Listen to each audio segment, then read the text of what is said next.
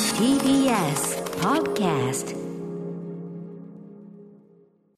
時刻は6時30分になりました4月7日火曜日 TBS ラジオキーステーションにお送りしているアフターシックスジャンクションパーソナリティのライムスター歌丸です火曜パートナーの宇垣美里です。ここからはカルチャー界の重要人物から厳選された情報を伺うカルチャートークのコーナ今夜のゲストは TBS ラジオアクション金曜パーソナリティとしてもおなじみフリーライターの武田佐哲さんですよろしくお願いします、はい、よろしくお願いします。よろしくお願いし初めまますして。初めまして改めて、はい先ほど廊下で。そうでしたね全くえこうえドラマ性を書いた出会いをしてしどまういもましたけ僕ど。初めて初対面だと思ってるかもしれないですけど、ええ僕あの2月のラジオエキスポで、はいあのお二人が特設スタジオから手振ってる時に僕、い手振り返してますから、ええその時にお会いしてるんですよ、 お会いって言わないでしょ、おこ会れいしてるんです素敵な笑顔をいただい て、目線いただいたみ別たいにいただいたな。 んでもういい笑顔でしたね、は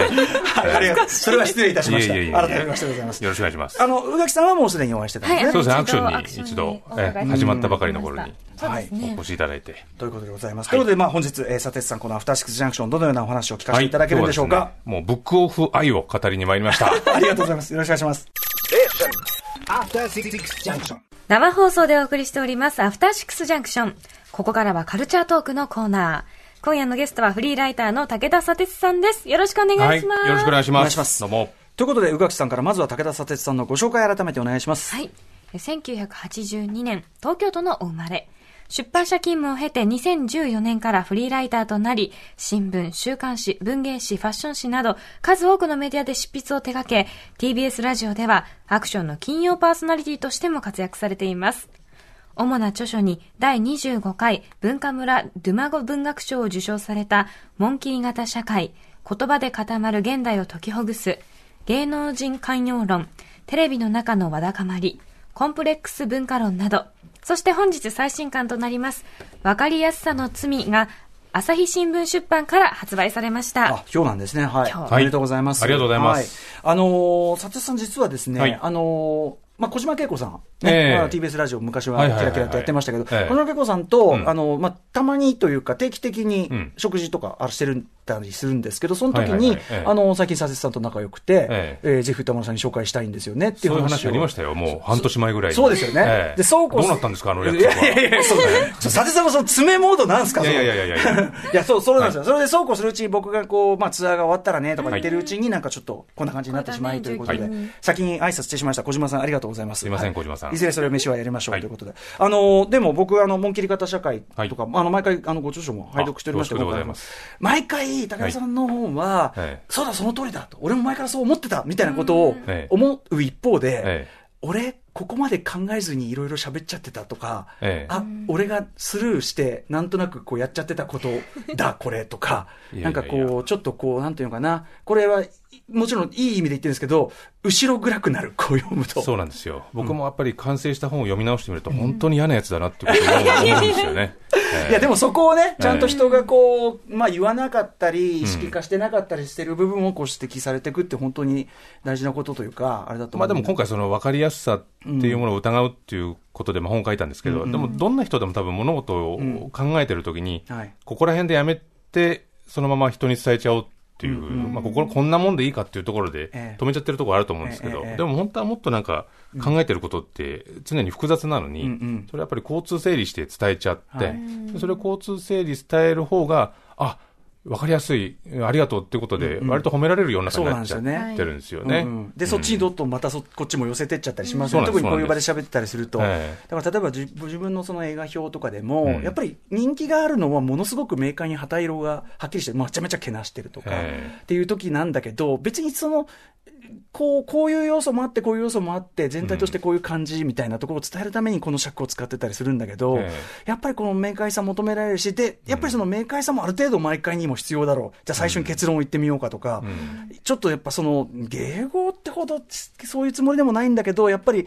うんやっぱ受けたいから、うんこうそっちに寄せちゃってたりするなとかね。うんうん、なんかだからそこは別に明快にこうすればいいみたいな答えが出る話じゃないんですけど、基本的にどんなことでもそんなに伝わりきることってないと思うんですよね。うんうんうんうんだけどなんか、まあ、例えば音楽のレビュー書いてたりとか、まあ、インタビューでいろいろお話になることあると思いますけど、それをなんかこう、い言われたことを確実に伝えなきゃいけない、伝えなきゃいけない、シンプルに伝えなきゃいけないっていうふうに、ちょっと思いすぎてるようなところがなるほどあると思うんですよね。うんうんうんええその伝わらなくてなんぼだし、うんまあ、わかる人はわかる人も、でもね、どんだけ言葉を尽くしても結局、うん伝わんないところには伝わんないとかね。そうですれはね当たり前の事実もあったりするこれはし。別に誰もが池上彰さん的なことをやる必要っていうのはないわけなんで、うんうんうんうでもそういうふうにこう一発でわかるとか30分でわかるっていうっていうことをやっぱり求めすぎるような気がするんですよね。そもそも、例えば、その、い一発で分かったら、その、いろんなものいらないわけで、うん何のために、例えば小説って形にしてんだろうとか、ええ何のために映画って形にしてんだろうとかね、そういうこともありますもんね。すぐにわかるとか一発にわかるっていうふうに伝えるときには必ずそぎ落としてるものたくさんあるわけですうよんうんうねん。そうですねこういうふうにまあ、フルーツをこういうふうにカットしたら、それが食べやすいっていう形になってることを分かってるわけだから、じゃあその、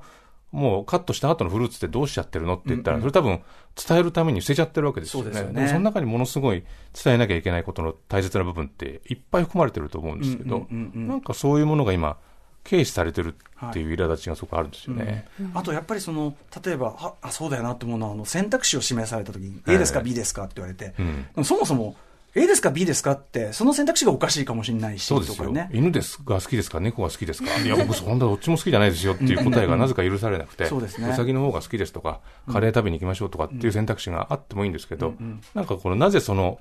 選択肢を自分の目の前に差し出されたんだろうかっていう疑い持たないと、どんどんどっち選ぶどっち選ぶあ一緒じゃんよかったえ違うんだわっていうようなことだけになってしまうんで、でも結構その今だと絶えず旗色をね、ええ明白にするように、うんどの局面でも絶えず旗色を明白にするようにこう求められてたりとか、ええあとはその A じゃないならじゃあ B ですねってこうええ勝手にされちゃったりとか、そうですね、うん、そういうことが多いじゃないですか。アクションの CM 中とかにこの上にこうテレビ画面並んでるじゃないですか、えで夕方見てるとそのワイドショーがいろんなニュースを伝えるときにテロップでね、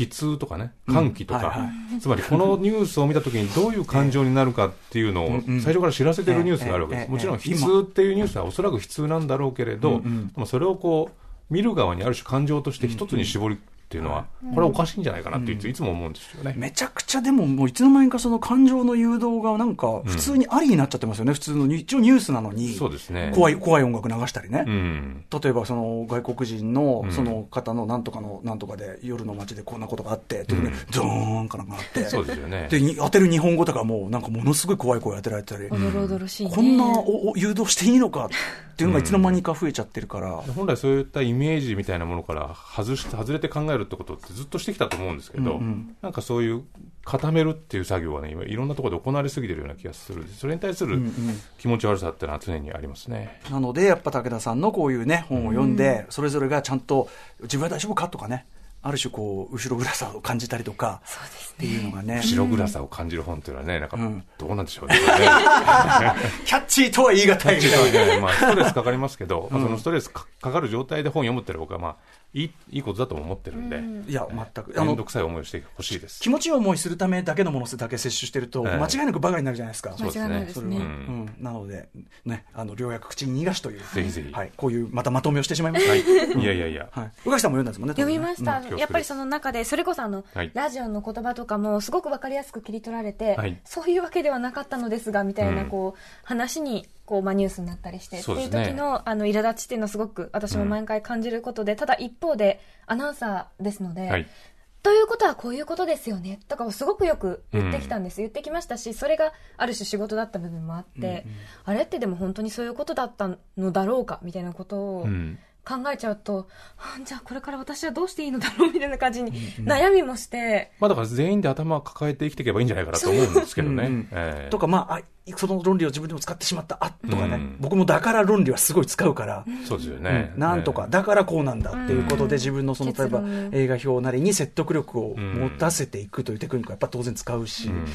ね、だから、なんつうの、でも自戒を込めてとか言って、ものすごい欺瞞に満ちたまとめフレーズっぽくなっちゃって、それも嫌なんだけどといか。やいやいや、もう、僕もそれは思いますからね、自分で喋ってて、ああうまいことまとめやがったなってこと思うんで。でも放送やってると、それはまとめないとどうにもなんないし、とかもね終わねり。そうですよね。うそうんそうそうそう。うんでもいやああと私あの、あなたは結局何なんですかってすごくよく言われるんですけど、ええ何でもよくないってずっと思ってて、それ肩書き的なあもう素晴はらしい、いだからええこれを読んだ結果、あ、うん何でもいいって思いました。なんであなたに答えなきゃいけないのっていうのもありましそたうね。私がそうなぜ、うんなぜ何かに固められなければならないのだっていうことでもあるのかなって思ったうんそうだとの思いますでね。んうんわかりやすい肩書きっていらないよねって思いました、そのそのなんていうの肩書き不明っていうところで言うと僕はやっぱそのタモさん論がすごく面白くてこの中のタあーモリさはんいはいはいはがいそのうんなんか僕もまタモリさんの番組出てうんそのなんか面白くない時に無理やり面白いふりしなくていいからねっていあーなるほうど水も感じるっていうかええうんだからこそやっぱりタモリクラブだけは出たいとうかんテレビの中でもなんかそういうのああいうお立場の方でその正体不明でいるってやっぱりすごく相当大変なことだと思うんですよね、うんはいはいはい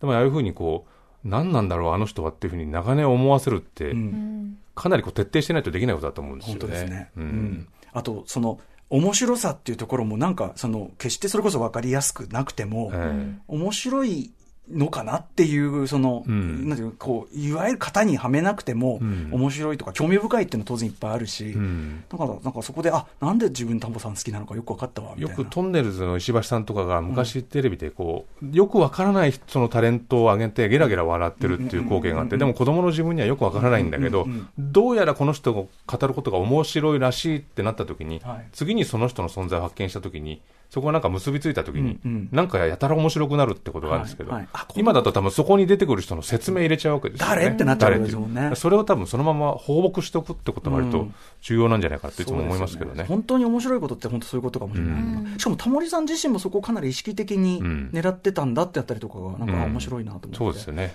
うん僕が最初にあのタモリクラブ出た時に、僕が何者かとか説明いらないんですかって、あ、そういうのいらないって、あーこの言い切りっていう ね。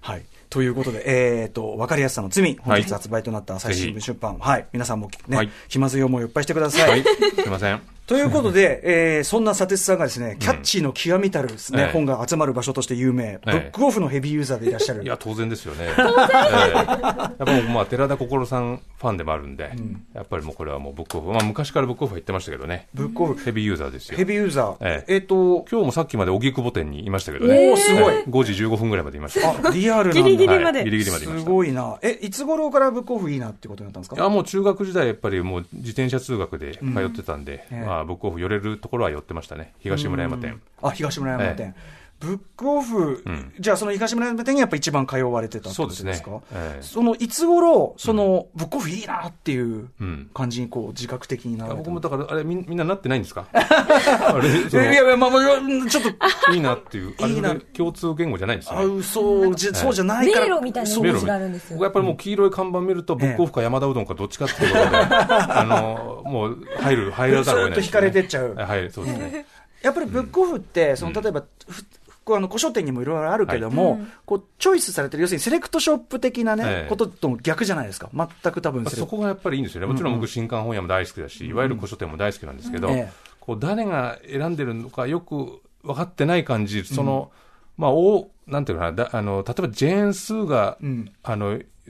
外国文学にあるっていう感じっていうかうんうん、このごちゃごちゃ混ざっちゃってる感じの中に自分が突入していくっていうのがうんういんいんですよね。そのカオス、まあ、実際、そのええブックオフならずとも、本屋に行く楽しみはうん、自己的にうん。なんか見ちゃう、自己的になんか手に取っちゃうええってとこだったりするから、それうのんさらに自己率が高まるというか、そうですね。ブックオフにおいては。やっぱり僕、新刊本屋っていうのはね、やっぱり体調が悪くてもいけるんですけど、んブックオフってのはやっぱ体調良くないといけないんですよ。やっぱりここっちれ、奪われにるんです気力が。気力が。気力がえねえ、うん、なるほど、なるあほっど。ちがやっぱりそのお客さんに対してのそんなにサービス精神持ってるわけじゃないから、こう整然と並べるわけですよね、整然と並べるんだけど、そこに何かの思惑があるわけじゃなくて、非常にカオスティックになってるわけなんで、そこから自分が選び取るっていうのがやっぱりね、こっちがだ大か変ならんです能動的に読み取る、ね、んしあの行動が一つ必要になりますそうもでん すね。いつまでもブックオフ行ける体でやりたい、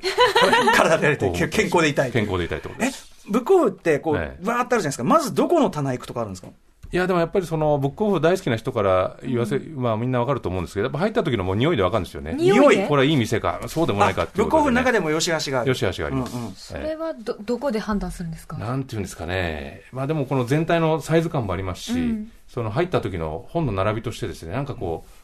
こう、なんていうのかな、回転してるなっていうのと、こう停滞してるなっていうところが分かれてるんですよね。回転してる方がやっぱいい。回転してるとかやっぱりいいんですけうど、んその割と地方の大きなブックオフのこの停滞感もいいんですよね。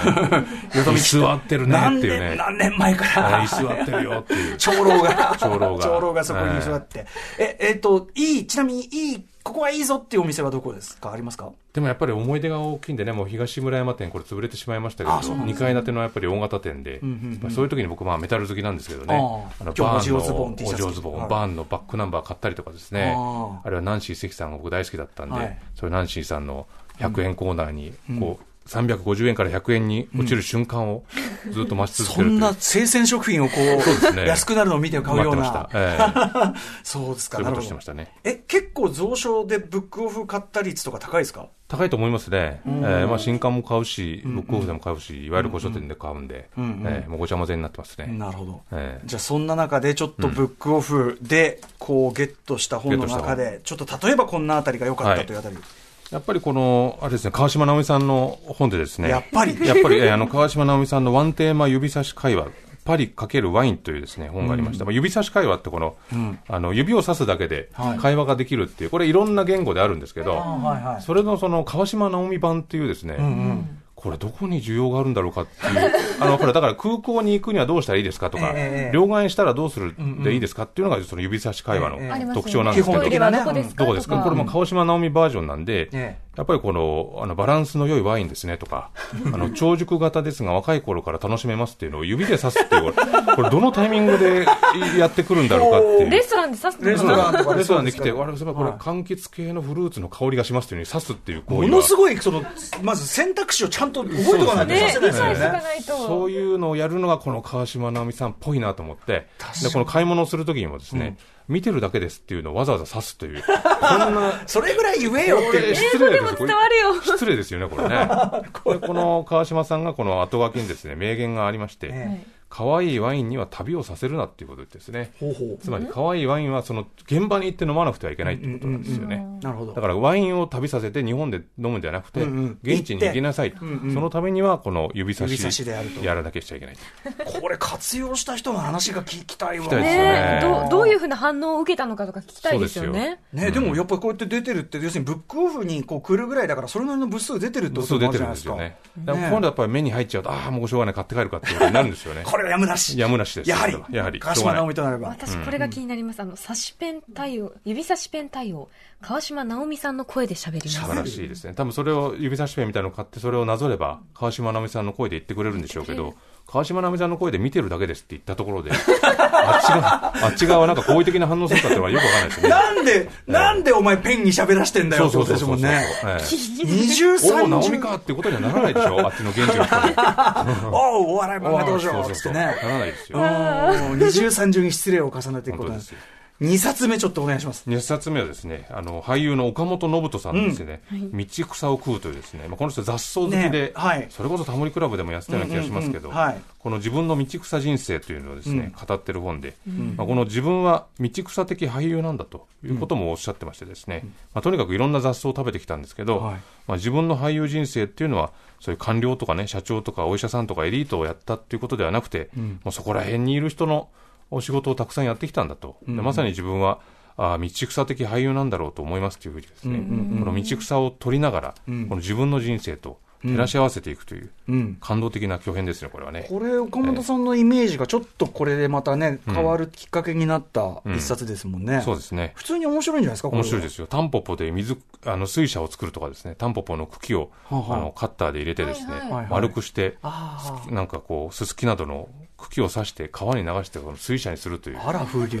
素晴らしいですよね、こういうことをやっ すてっるごいとちい。っちゃいう頃にやったような気がするなんかこれやった記憶があるんですよもね。のすごく暇じゃないとできないそうそうそうそう部分っていうのもありますけどね、でもあの道草どれが食える食えないのっていうそういうハハウトゥー要素というかなありますよあのあるわこけれですよにねは毒が入ってるからやめやめようとかですね、あるいはこういうところはちょっと、あの動物のお尿とかかかってるからやめましょうっていう、そういうところもアドバイスしてるん で、物の尿別にこっち食べる気じゃないのに、もう食べる前提で話してるんで、これからの時代でも分かんないですよ、ええみいざという時にどれが食えるか食えないその知識があると大事ですよねサバイバルファミリー時代はこれは、ねえ大事ですそう必要かもしれ作ないるでかなすんてよわからなねい。から、ということで、2冊これ紹介、わざわざね、これ、ええ武田佐哲さんにお呼びしてですよ、紹介していただく本が、川島直美さん指差し会話と、岡本信人さん道草を食素う晴。らしい。すごい砂鉄の無駄遣いっていういやいやいや、これでフランスと道端も大丈夫で すからね。まあクリアなされるクリア対応できますから、これで。だからやっぱそうだ、だからブックスオフに行くとそういう、んこうなんていう確かに要するにパリ、フルもうフパリ、うんフランス、ワイン、これもクリアできるし、異常事態、サバイバルファミリーもクリアで無きる。理やりこの分かりやすさの罪に絡めるとですね、ええやっぱりブックオフに行くとその自分の想像しているものの外のものに出会えるわけですよね、うんはい本屋さんに行くとやっぱり自分の興味に行きますけれど、ええなんかとんでもないものが目の前に入ってくるって、これは大事なことだと思ってるんですね。ましてね、今ほら、あの、ポチッとなでやると欲しいのしか買えないし、んうん SNS だその場に見られっませてんから、 SNS だってまあ自分のある種欲しい情報だけが入ってくるっていう中で、うんもうブックオフはそれのもう正反対というか、全く無視しますから、辞彼書らみたいは。なもんですもんそうね。いっぱいある。いっぱいあるし、無秩序というかね、うノーキュレーションだから。うんブックオフで出会ったからこそ、この2冊をこうなんか持って帰ろうという気持ちになったそうです。可能性もありますからね。えー岡本信人さんの「道草を食う」はこれはブックオフ東中野店にて購入されたああ、いいとこですね。うん東中野店はいいですかいいとこですね。あそこはね、セレクトが効いてますから。あそうあここは東中野店は比較的高田馬場とかエゴダとかですね、うんうんセレクトがいい本屋さん、あの、あのブックオフもあるんですよ。えーあそっちの良さがあるところもあるところもありますうんはい似ているというか、ほん店舗によって差があるんですな、うんということであっという間にですね、はい51分この砂鉄の無駄遣いもったいないいやいやいやいやえーもう時間が来てしまいました、はいえー最後に武田砂鉄さん、えー新刊のご紹介じゃあ植木さんからお願いしますはい。えー今夜のゲスト、武田砂鉄さんの本日発売の最新刊、わかりやすさの罪は、朝日新聞出版より税込み1760円で発売中です。はいあとお知らせ事としては、はい、いやもうぜひあのデスメタル特集とかもやってください。ああそうか、はい、北欧デスメタルとかね、全然僕は全く分かってないとこなんでぜもひう深い世界がありますので、はいぜひ読んでくださあい。じゃあこれぜひやりましょう。ははいい、よろしくお願いします。えーということで、今夜のゲストは、えーライターの武田砂鉄さんでした。ありがとうございましあた。りがとうございました。 After Six Junction.